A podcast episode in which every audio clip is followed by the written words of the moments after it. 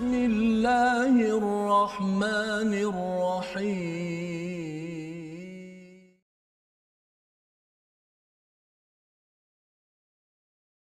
أعوذ بالله من الشيطان الرجيم. يهدي به الله من اتبع رضوانه سبل السلام ويخرجهم من الظلمات إلى النور. ويخرجهم من الظلمات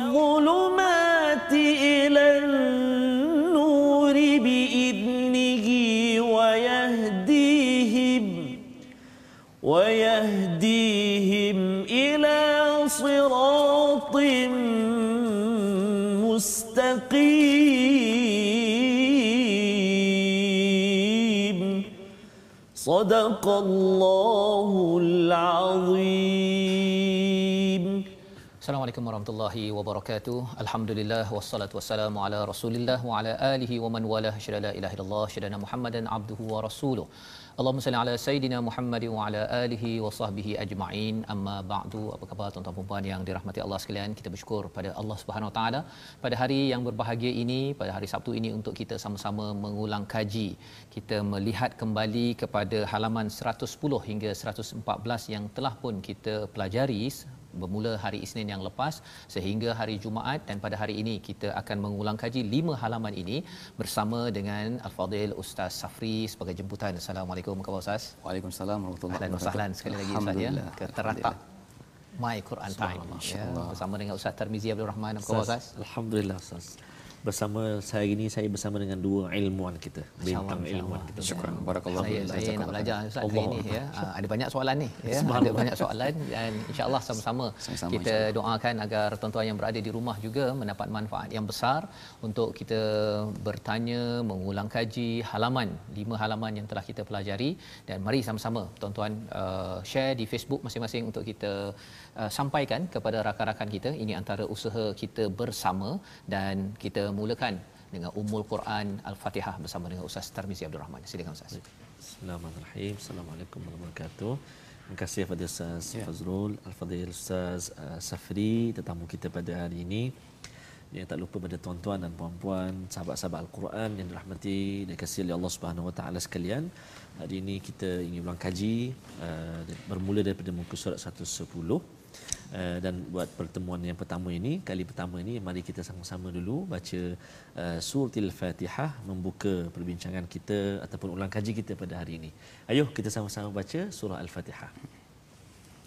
A'udzu billahi minasy syaithanir rajim bismillahirrahmanirrahim الحمد لله رب العالمين الرحمن الرحيم مالك يوم الدين إياك نعبد وإياك نستعين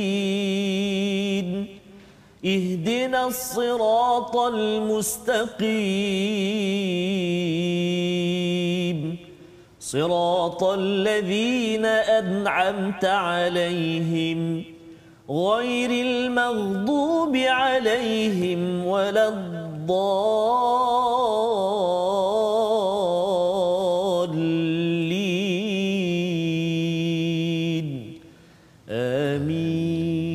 Amin ya rabbal alamin. Terima kasih ucapkan kepada Ustaz Tarmizi membacakan sebentar tadi uh, bacaan Ummul Quran Al-Fatihah untuk sama-sama kita terus bersama dengan kebenaran untuk kita selalu mengingatkan bahawa hubungan kita dengan Allah akidah itu amat penting. Yang pertama, yang kedua berkaitan dengan ibadah dan yang ketiga berkaitan dengan jalan hidup sirat uh, kehidupan kita dan ada kaitan dengan halaman 110 pada hari ini di mana kita akan melihat uh, tentang golongan Nasrani pada ayat 14 itu uh, disambung dengan ahli kitab ya yang diseru oleh Allah Subhanahu Wa Taala dan Allah menceritakan tentang hidayah sekali lagi ya pada ayat yang ke-16 dan ayat inilah yang dibacakan awal tadi bersama dengan Ustaz uh, Tarmizi Abdul Rahman. Jadi mungkin pada kali ini kita terus sahaja nak pergi mengulang kaji bersama dengan Ustaz uh, Safri.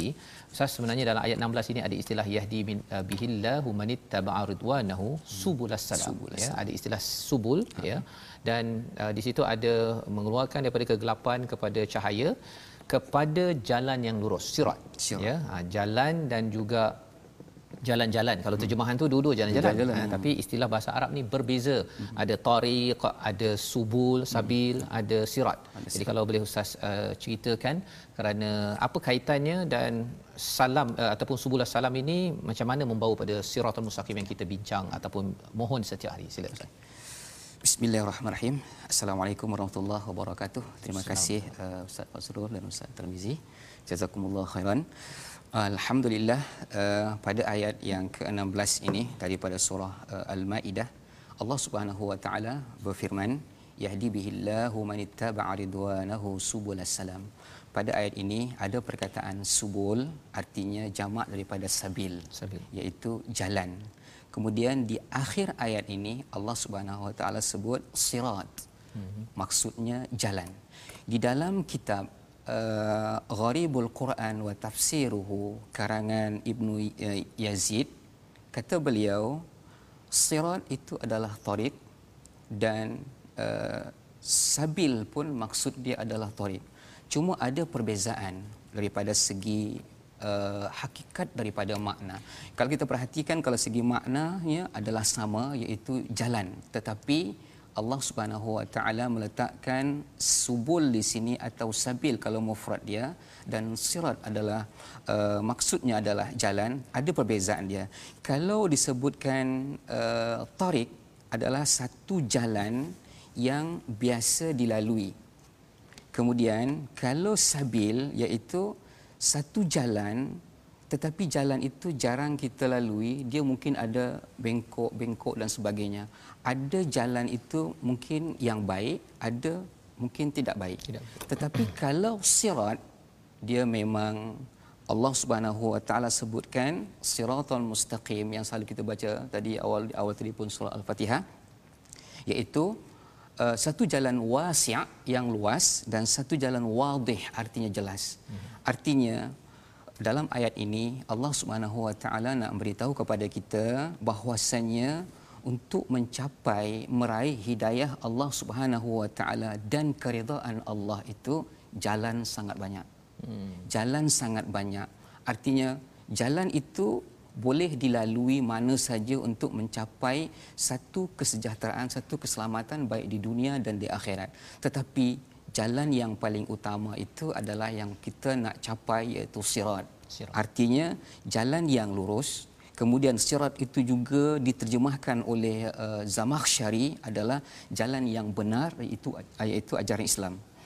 Kem- Kemudian para ulama tafsir juga mengatakan sirat itu adalah yakni uh, jalan yang lurus, jalan yang mudah, jalan yang uh, sangat senang dilalui, jalan yang luas dan jalan yang dapat men- mencapaikan atau men- menyampaikan diri kita kepada hasrat kita iaitu mencari keridaan Allah Subhanahu wa taala.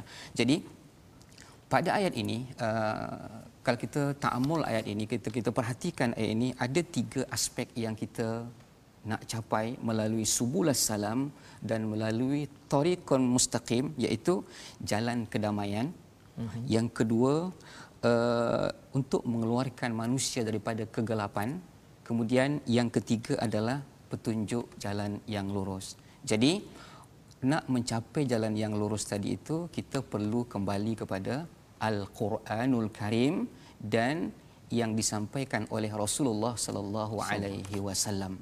Jadi maksudnya di situ Ustaz uh, subulas salam ini sebenarnya uh, dia mewakili apa? Jalan keselamatan itu. Uh, jalan dalam Quran ke ataupun apa sebenarnya? Okey, subul salam ini adalah Allah Subhanahu Wa Taala nak menunjuk kepada kita di dalam Al-Quran itu banyak jalan ditunjukkan oleh Allah Subhanahu Wa. Taala. Banyak jalan ditunjukkan oleh Allah Subhanahu Itu yang Allah subul Subhanahu Wa Taala tu, itu makna subul. Ha, kalau sabil satu, Satu jalan. subul banyak. Banyak jalan. Jadi nak mencapai jalan yang uh, kesejahteraan itu kita kembali kepada al-Quran dan kembali kepada Rasulullah sallallahu alaihi wasallam agar kita rasa timbul cinta kita kepada Allah Subhanahu wa taala Jadi sebagaimana maksudnya uh, banyak kaedah lah. Banyak ya, banyak kaedah. jalan. Seperti Ya. mana kalau dalam surah Al-Isra itu bila qul kullu ya'malu ala syakilati ala syakilati. fa rabbukum a'lamu biman huwa ahda Sabila. Ha, maksudnya banyak jalan Ustaz banyak jalan yang kita nak menuju ya. Okey. Allah Contoh wa banyak jalan tu dalam Quran Ustaz bagi contoh sikit Ustaz. Senang okay. untuk tuan-tuan yang berada di rumah pun kita faham oh rupanya uh, bukanlah uh, semua apa satu pattern satu apa mm-hmm. satu jenis je orang yang berada di atas siratul mustaqim ini tapi dia ada banyak jalan Ustaz ni kan. Mm-hmm. Jadi contohlah Ustaz kalau boleh Okey. cerita. Uh, contoh kita nak menuju kepada ketakwaan kepada Allah Subhanahu wa taala. Bagaimana cara nak mencapai takwa kepada Allah Subhanahu wa taala? Wa'bud rabbaka hatta ya'tiyakal yaqin. Okey. Kena menyembah Allah Subhanahu wa taala, jalan nak menuju ketakwaan, keyakinan kepada Allah Subhanahu wa taala dengan syarat jalan. Itu salah satu jalan. Kemudian bagaimana cara kita nak jalan supaya khusyuk dalam solat?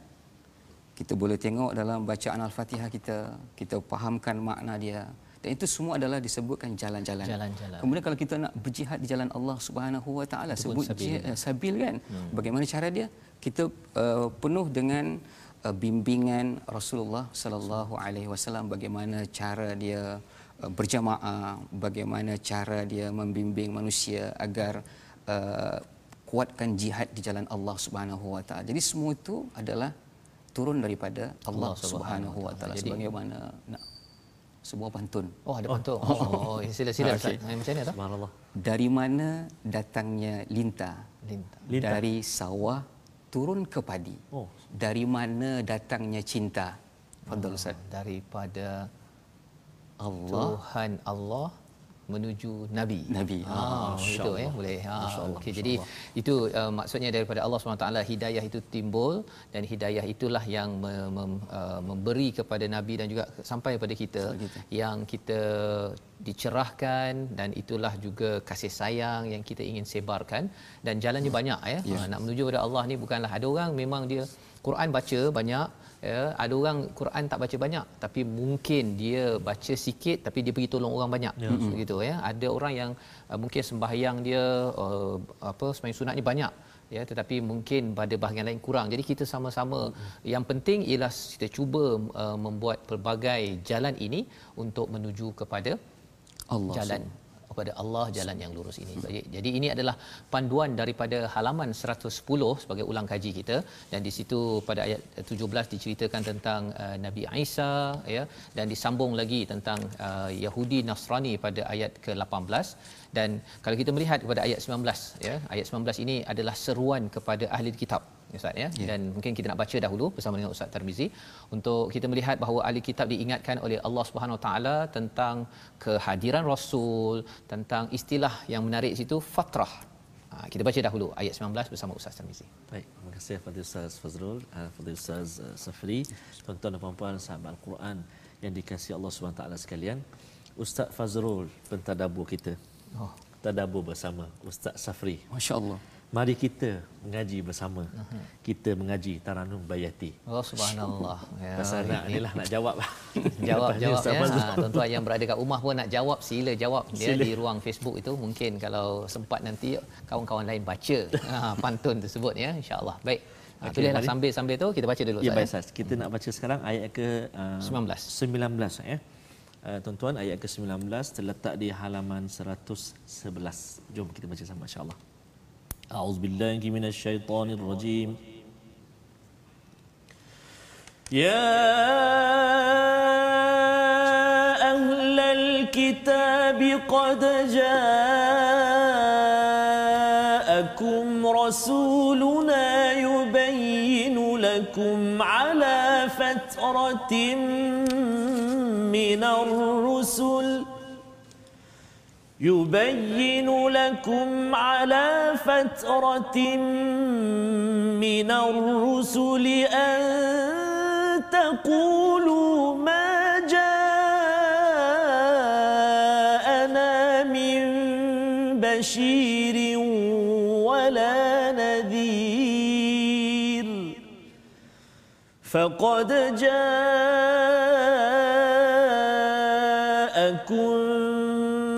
بشير ونذير.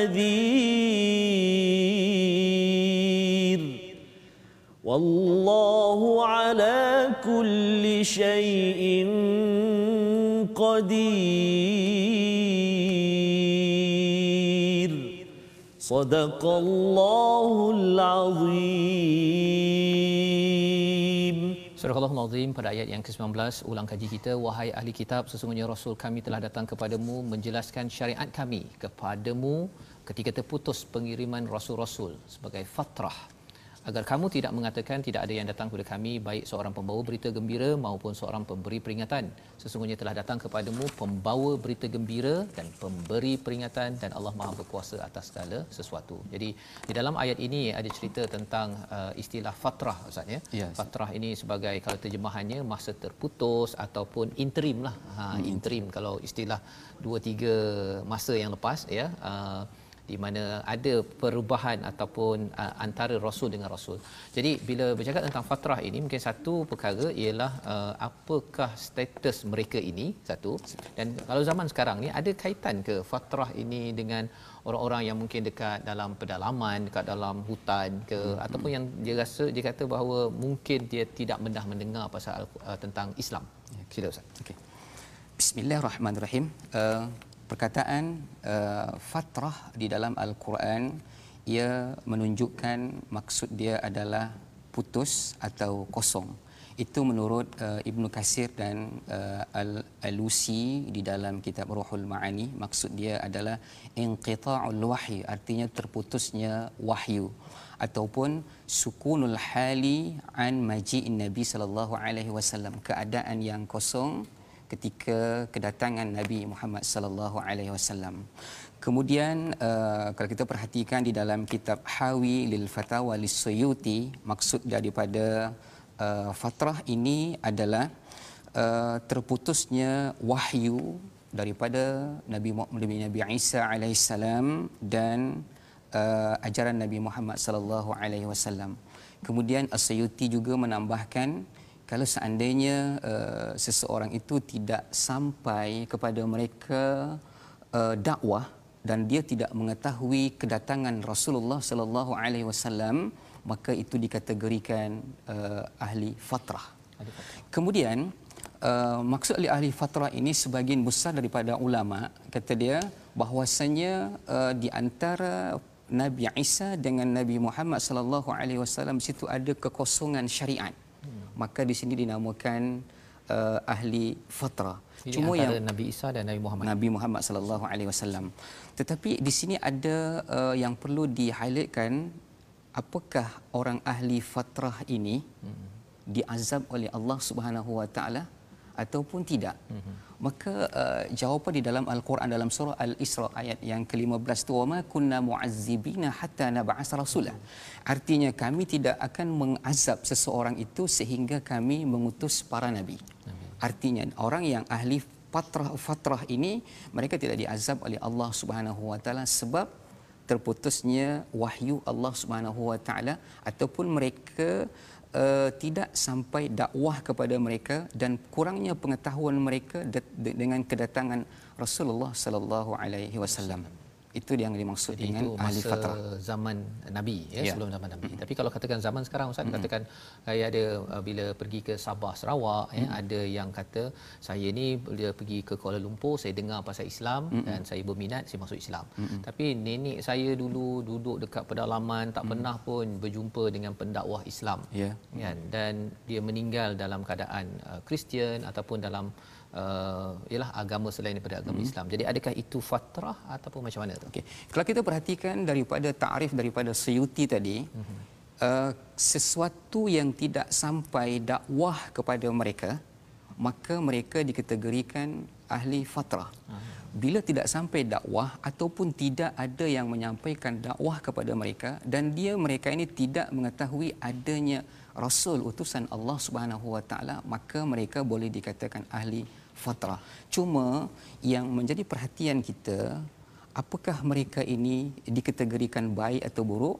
Imam Suyuti mengatakan kalau seandainya mereka melakukan perkara kebaikan maka mereka akan dihitung baik tetapi kalau seandainya mereka ni tidak uh, melakukan satu kebaikan maka tidak dihitung kebaikan. Ya. hal jazaul ihsan illal ihsan. Jadi itu yang dimaksudkan dengan ahli fatrah. Fatrah. tetapi yang perlu kita ustaz zaman sekarang ini uh, mungkin mereka tidak ada dengar uh, kedatangan nabi tidak ada al-Quran. Tapi posisi kita sebagai pendakwah. Dakwah uh, ini kajian lain pula. Ya. apa fungsi pendakwah agar mereka ini tidak menjadi uh, ahli fatrah ini tanggungjawab para pendakwah Betul. Ha. Alah itu sebenarnya mesej kepada kita lah Ya, yang kita. membaca al-Quran ini mm-hmm. kita bukan sekadar duduk diam sahaja baca Quran tetapi bila kita tahu ada rasul kita pun dah belajar rasul menyampaikan mm-hmm. uh, kita juga perlu ambil peranan itu sahaja mm-hmm. agar satu untuk mengelakkan ahli fatrah tadi itu kalau ahli fatrah tu buat baik tu kira okeylah juga Betul lah. kan tapi kalau dia membuat kerosakan ataupun ramai lagi yang kata saya ni tak tahu pun kan hmm. ingatkan Quran ni sama macam Bible kena ubah-ubah ke apa sebagainya hmm. jadi ini peranan yang penting yang kita doakan dengan uh, kefahaman daripada Quran Time ini. Tuan-tuan boleh uh, share di Facebook ya bercakap dengan kawan. Mungkin dalam uh, telefon masing-masing pun ada uh, kawan yang bukan Islam yang boleh kita jelaskan. Ambil kesempatan kerana apa? Kerana kita khawatir khawatir kalau katakan nanti ada di kalangan jiran-jiran kita ya ustaz ya. Hmm. dia kata dulu tak ada cakap pun kan? Dia dulu sendiri-sendiri saja mau masuk syurga. Ah kan? Itu yang kita tidak mahu didakwa dakwi apabila sampai ke, itu tadi kan. ke akhirat sana. Ta'awanu 'alal birri wattaqwa. Ya. Itu asas dalam surah al-maidah untuk kita tolong atas kebaikan dan juga kebajikan dan takwa jadi kita kena cuba ya buat sesama kita kalau mungkin ada setengah orang boleh bercakap ya. ada orang boleh uh, uh, buat belanja makan betul, kan. Ha, kita gabung-gabungkan dan mungkin zaman PKP ni ada terhad sikit hmm. tapi di Facebook apa ke mana yang kita mampu kita doa Allah Allah terima jadi ini adalah panduan daripada halaman 111 dan kalau kita pergi pada 112 Ha, kita ada ayat yang ke seratus, uh, yang ke 19 kalau kita tengok uh, ataupun uh, ayat yang ke 25 ayat 25 25 ayat 25 ni pendek ya tetapi uh, kita nak tengok dulu ustaz uh, kalau boleh baca ustaz Tarmizi Ya. uh, perbahasannya nanti kita tengok selepas ini Ya. silakan dulu ustaz. Baik, terima kasih Fadil Ustaz Fazrul, Ustaz Safri. Dari langit tadi, Ya. Al-Quran tadi. Ya. Dari langit turun ke Nabi melalui Jibril tugas diberi. Hidup di dunia beronak dan duri. Al-Quran dan hadis penyelamat diri. masya-Allah Izinkan saya baca. silakan Tafadhal, tafadhal. Silakan. Tuan dan puan kita nak baca ayat yang ke 25 saja. Baik, jom. A'udzubillahi minasyaitonir rajim. قال رب إني لا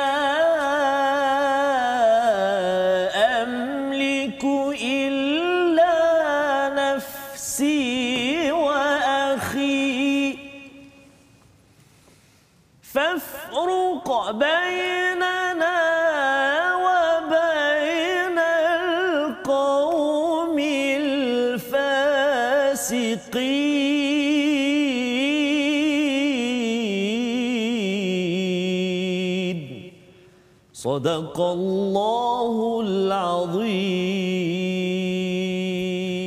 Surah Allahul Azim ayat 100 ataupun uh, ayat yang ke-25 ini pada halaman 112 ini bercerita tentang kisah Nabi Musa Ustaz ya. Ya, Kisah Nabi Musa Allah flashbackkan balik mengingatkan balik kerana kisah Nabi Musa ini yang berada sepanjang al-Quran adalah berkaitan dengan umat Nabi Muhammad kan? Maksudnya ya. tidak ada uh, surah Nabi Musa kerana di di situ kisahnya itu banyak sekali tersebar dalam al-Quran untuk menjadi tazkirah peringatan. Kita ambil pelajaran seperti mana yang dinyatakan pada ayat yang ke-25 ini.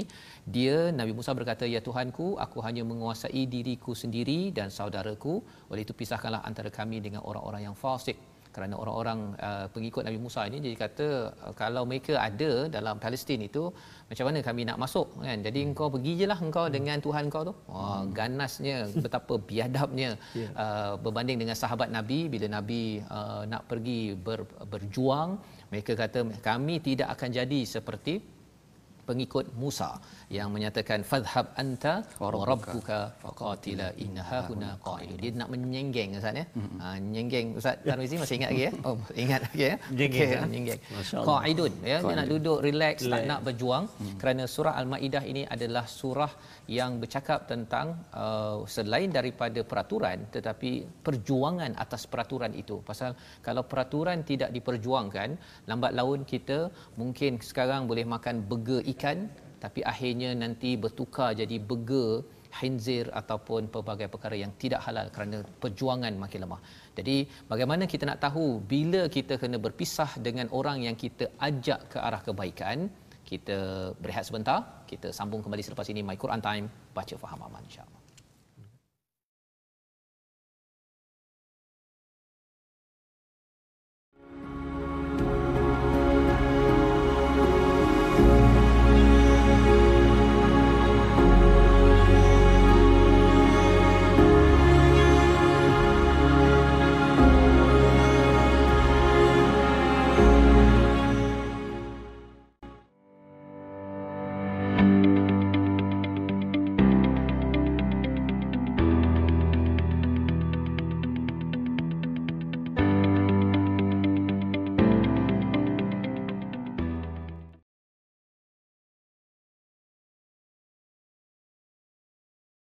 Alhamdulillah kembali kita dalam My Quran Time.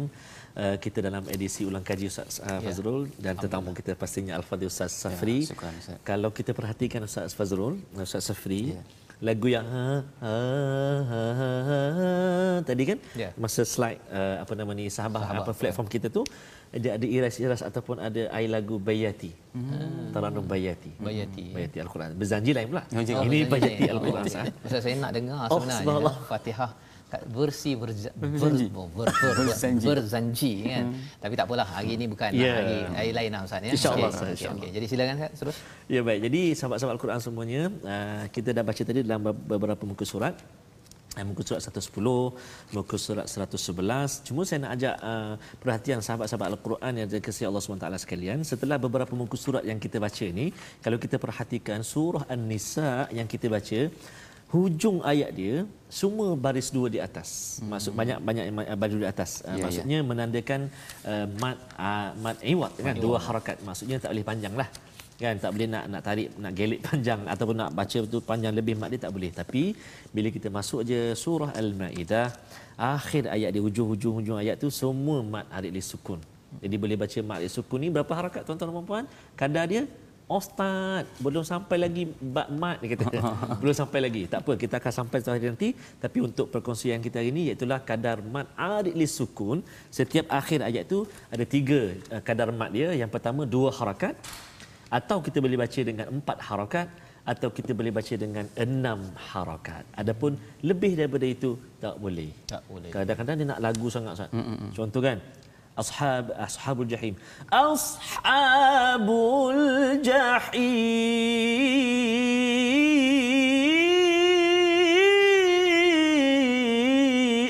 Panjangnya. Hmm, itu bukan 6 harakat, 12. 12 kan 12 harakat. Jadi tak boleh. 6 harakat saja kadar maksimum. Tapi dia, kalau segi hukum ya Ustaz. boleh ke Ustaz baca macam itu lebih daripada Tak enam boleh. Maknanya tidak menepati kehendak tajwid lah. Oh, okey, okey, Malam yujawwidul Quran fahuwa athim. Kan? Ha, jadi okey, kena hati-hati. Adapun kalau masih belajar tak apalah Ustaz. Oh. Ha kan. Tapi belajar dah panjang macam tu eh. Hmm.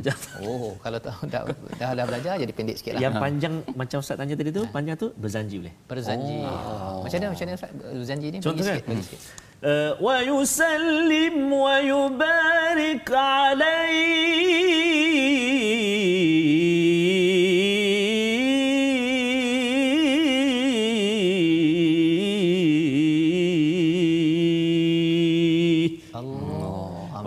bukan setakat uh, dua harakat tu, dua, dua rakaat sekali. Dua rakaat. Contoh maksudnya boleh panjang. Pasal itu bukan ayat Quran Bukan kan Quran, ya. dan Okey. penting itu untuk kita fahami pasal ada juga yang bertanya pada saya Betul, Ustaz ya uh, hari itu Ustaz baca masa Maulid Rasul Maulid itu Rasul, tu Ustaz. baca surah apa kan uh, pasal surah ada beberapa surah yang dibacakan Ah, ah, betul. uh, surah daripada Taubah uh, Fath kan. daripada Ha. Taubah kan. Jadi saya kena maklumkan juga dan Betul, mungkin Ustaz. pada tuan-tuan mungkin yang mengikuti uh, siri Maulid Rasul yang lepas itu uh, yang ustaz baca dan ustaz uh, Tirmizi baca Betul. itu itu namanya berzanji. Bacaan rawi berzanji. Rawi berzanji dan ia bukan ayat Quran. Bukan ayat Quran. Bukan ayat Quran ya. Kena baca pakai tajwid ya. Uh, boleh? Boleh. Uh, tapi kalau tak bertajuk pun boleh.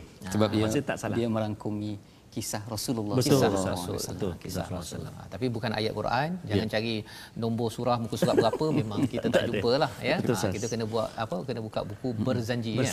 Berzanji. Baik. Jadi kita nak sambung kembali kepada uh, perbincangan kita sebentar tadi pada ayat yang ke-25 halaman yang ke-112 kisah Nabi Musa Ustaz ya Ustaz Safri Ya. iaitu bila uh, Nabi Musa ini adalah seorang insan yang amat-amat konsisten bersama umatnya Uh, tetapi bila umatnya dah nyatakan bahawa fadhhab anta wa rabbuka faqatila inna hahuna qa'idun kau pergilah dengan Tuhan kau kan? Kami ni nak nak rehat je kat sini. Maka kata Nabi Musa ya ini sebagai tanda ya Allah aku boleh kawal uh, diri aku dengan saudara aku aje kan? uh, fafruq bainana wa bainal qaumil fasiqin. Pisahkan kami.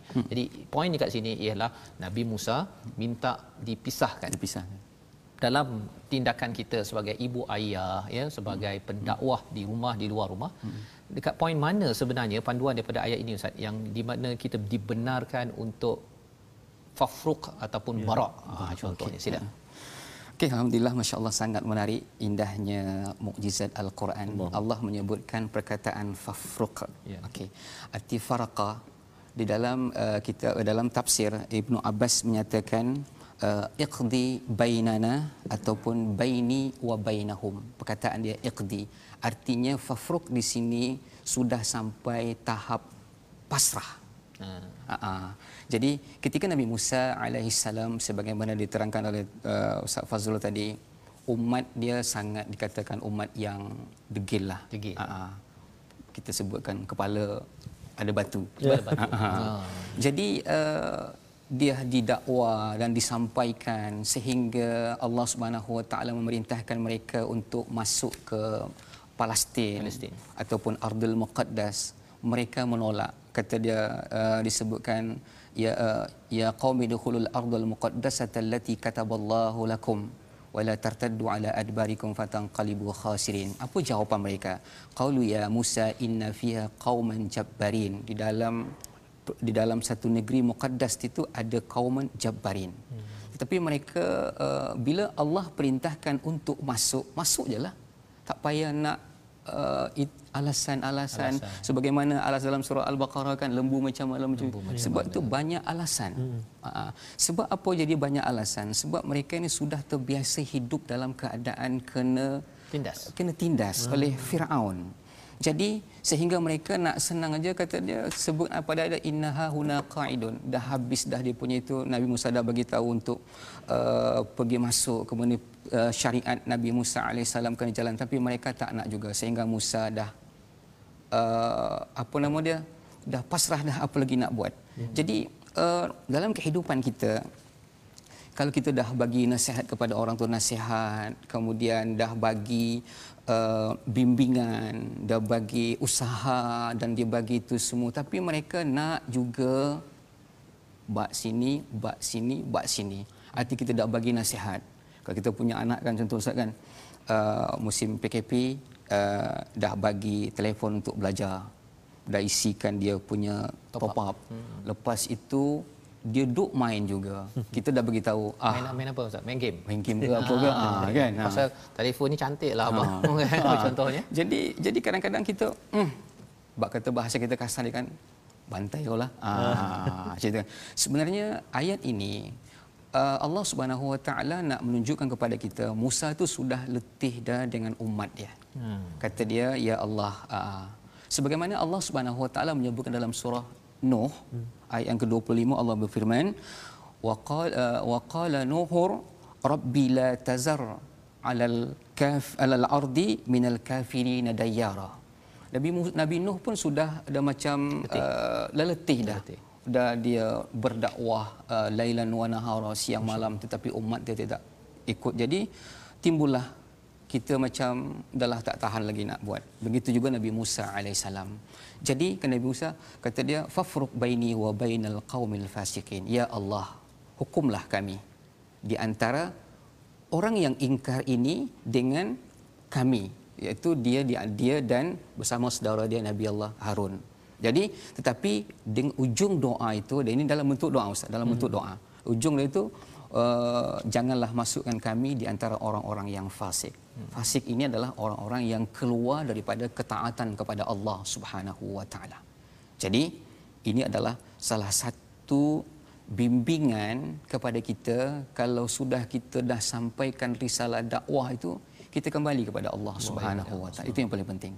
Jadi uh-huh. maksudnya di sini sampaikan uh-huh. dan kemudian kembali kepada Allah. Kepada Allah. Bukannya maksudnya tak sampai apa-apa lagi dah dah, terus laknat dah dan juga kutuk kepada orang yang uh-huh. pasal kalau ikutkan pada kisah ini. Nabi Musa ini sudah kerja lama juga ni. Lama. kan menyeru bukannya baru baru hantar satu WhatsApp hmm. kan. Lepas tu orang tu tak layan untuk baca my Quran time kan. Tak nak ikut. Tak nak ikut. ini fafruq bainana wa bainal qaumil bukan bukan itu bukan macam itu, itu bukan konteksnya. Hmm. selepas usaha yang panjang hmm. dan kemudian bila perlu berjuang dah di saat akhir ni dah masuk. Palestin ha, ini ha, maksudnya lambang kemenangan. Hmm. tapi pada waktu ini mereka masih lagi bagi alasan. Hmm. kalau dulu pernah bagi alasan warna apa lembu ya.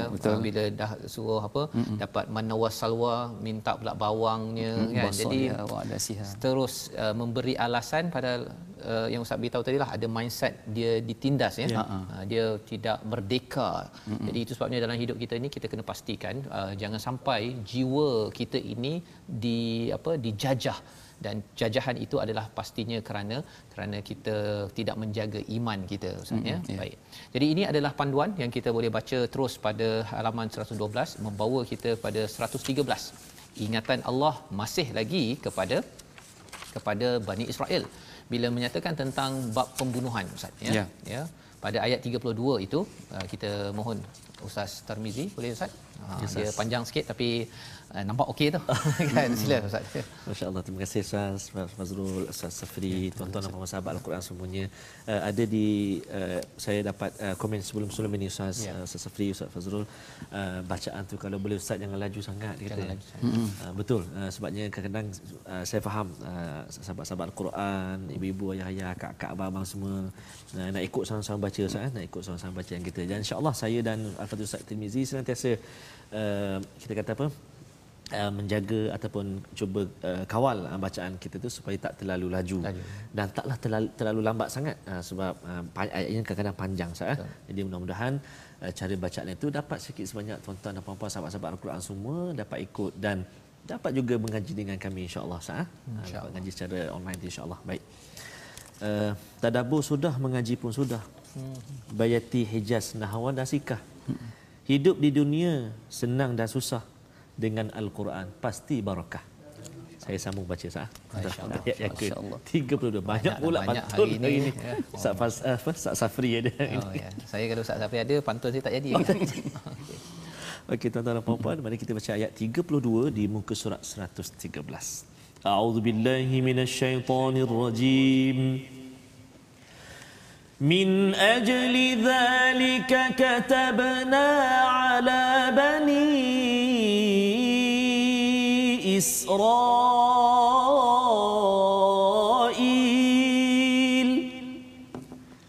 كتبنا على بني إسرائيل أنه من قتل نفسا نفس أو فساد في الأرض أو فساد في الأرض فكأنما قتل الناس جميعا ومن أحياها فكأنما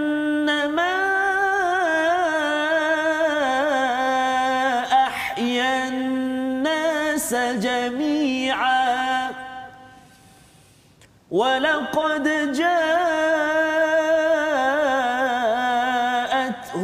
رسلنا بالبينات ثم إن كثيرا منهم ثم إن كثيرا منهم بعد ذلك في الأرض لمسرفون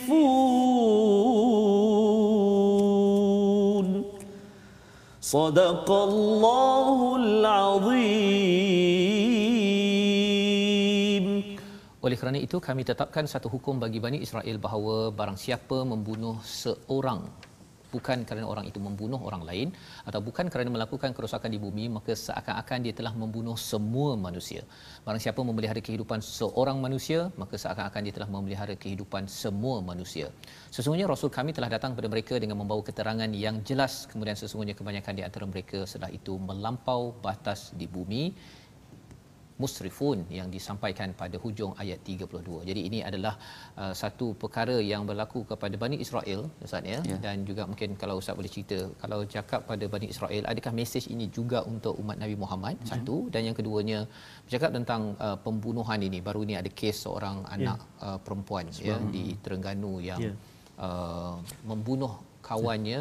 Okey ada keperluan pasal nak uh, telefon nak uh, barang kemas sebagainya. Jadi uh, adakah bila bunuh seorang macam bunuh semua tu? Apa maksudnya? Dan uh, adakah kita kita kena buat apa sebenarnya dengan isu ini sebenarnya? Sila.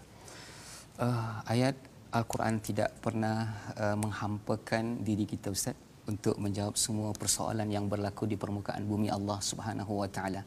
Ayat ini sangat indah, ada di situ nama dia tamsil. Faka'an nama. Artinya Allah Subhanahu wa taala membandingkan atau memberi perumpamaan seolah-olah. Seolah-olah bagaimana kalau kita menyelamatkan diri seseorang seolah-olah kita akan menyelamatkan semua manusia. Di mana letaknya perumpamaan ini? Artinya kalau kita memberikan keselamatan memberikan uh, satu uh, bimbingan yang baik tidak membunuh orang dan sebagainya seolah-olah kita menghidupkan jiwa dia dan menghidupkan jiwa orang lain itu yang dimaksudkan dengan uh, ahyan nasa jami'ah artinya hidup dalam keadaan ketenangan dan kebahagiaan. Pada ayat ini kalau kita perhatikan sebelumnya adalah uh, kisah pembunuhan yang berlaku uh, terhadap anak Adam iaitu Qabil dan Habil. uh, di pada ayat yang sebelah dia. Ya. Jadi uh, ini Allah Subhanahu Wa Taala nak menyampaikan kepada kita wahai manusia bukan termasuk Bani Israel saja sebab perangai Bani Israel ini kalau kita perhatikan pada ayat-ayat yang akan datang dia kerja dia kalau sampai uh, ada utusan rasul itu dia akan cari dia akan dustakan ataupun dia bunuh termasuk Nabi Zakaria dan Na- Nabi Yahya tetapi uh, perangai ini Allah sebutkan di awal-awal lagi supaya mereka tu orang Yahudi ni nak berubah Ya.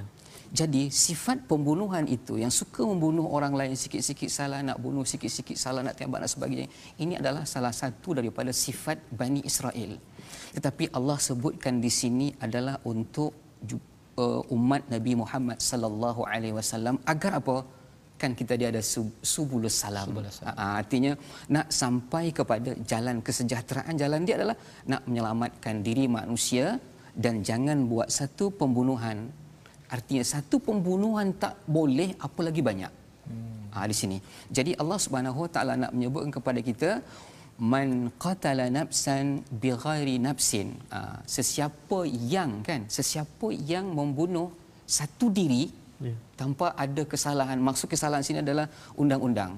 Ha, jadi kalau uh, undang-undang lah yang yang mengkhususkan untuk buat satu perkara kisah dan sebagainya maka mereka dibolehkan maka seolah-olah di sini kita nak uh, nak saya ulang balik bahawasanya satu yang kehebatan al-Quran ini mukjizat al-Quran ini ada dia istilah dia perumpamaan artinya bila sufaka annama ahyan nasa jami'a kita kena ambil perhatian ambil perhatian bagaimana apa yang ingin Allah sampaikan artinya setiap kita menyelamatkan diri seseorang itu seolah-olah kita menyelamatkan semua manusia.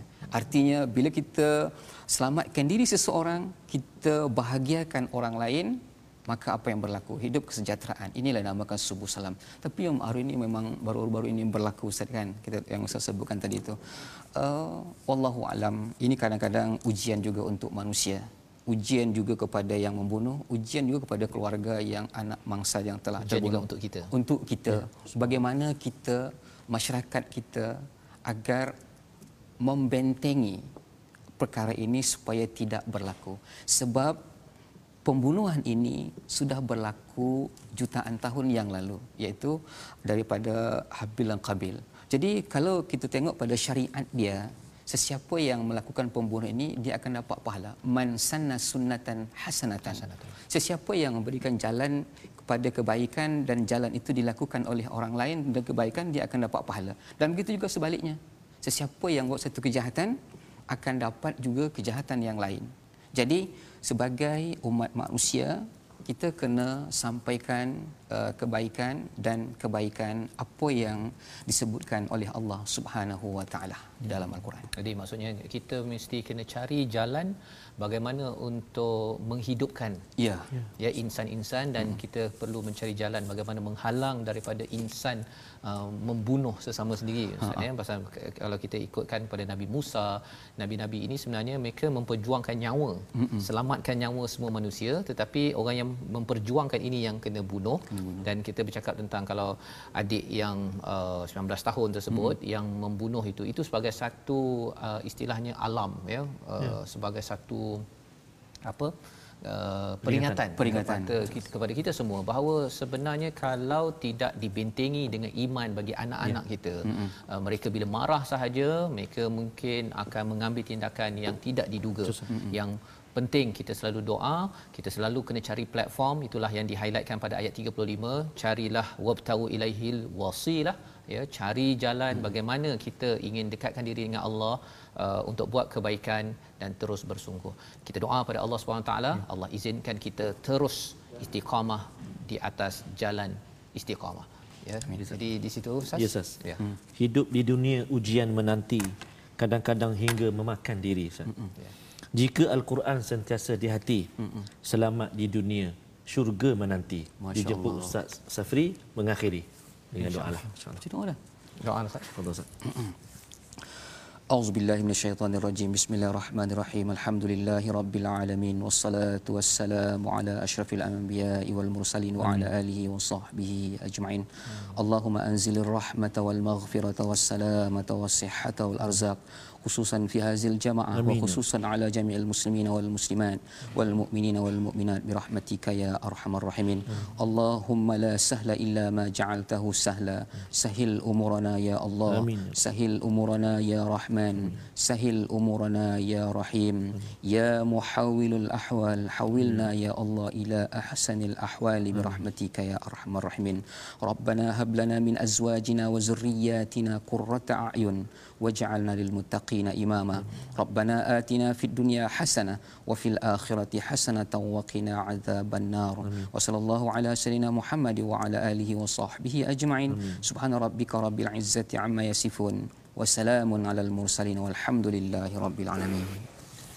Amin ya rabbal alamin. Terima kasih diucapkan kepada Ustaz Safri Sama-sama. sudi membacakan doa dan menjadi panel kita ya. pada hari ini untuk kita belajar mengulang kaji apa yang telah kita belajar selama seminggu ini dan kita berdoa pada Allah SWT kesedaran inilah yang kita ingin sebarkan dalam ya. tabung gerakan al-Quran sebagai usaha kita melihat bahawa sebenarnya Quran ini perlu disemat, perlu dimasukkan, dipasakkan dalam hati-hati anak muda ya kepada generasi uh, keluarga kita. Kerana kita tahu bahawa dengan iman inilah menghindarkan diri kita daripada membuat pelbagai jenayah dan kita doakan negara ini terus terus merdeka dengan al-Quran. Jadi kita bertemu lagi pada jam 5 petang, pada jam 11 malam dan juga 6 pagi. 6 pagi.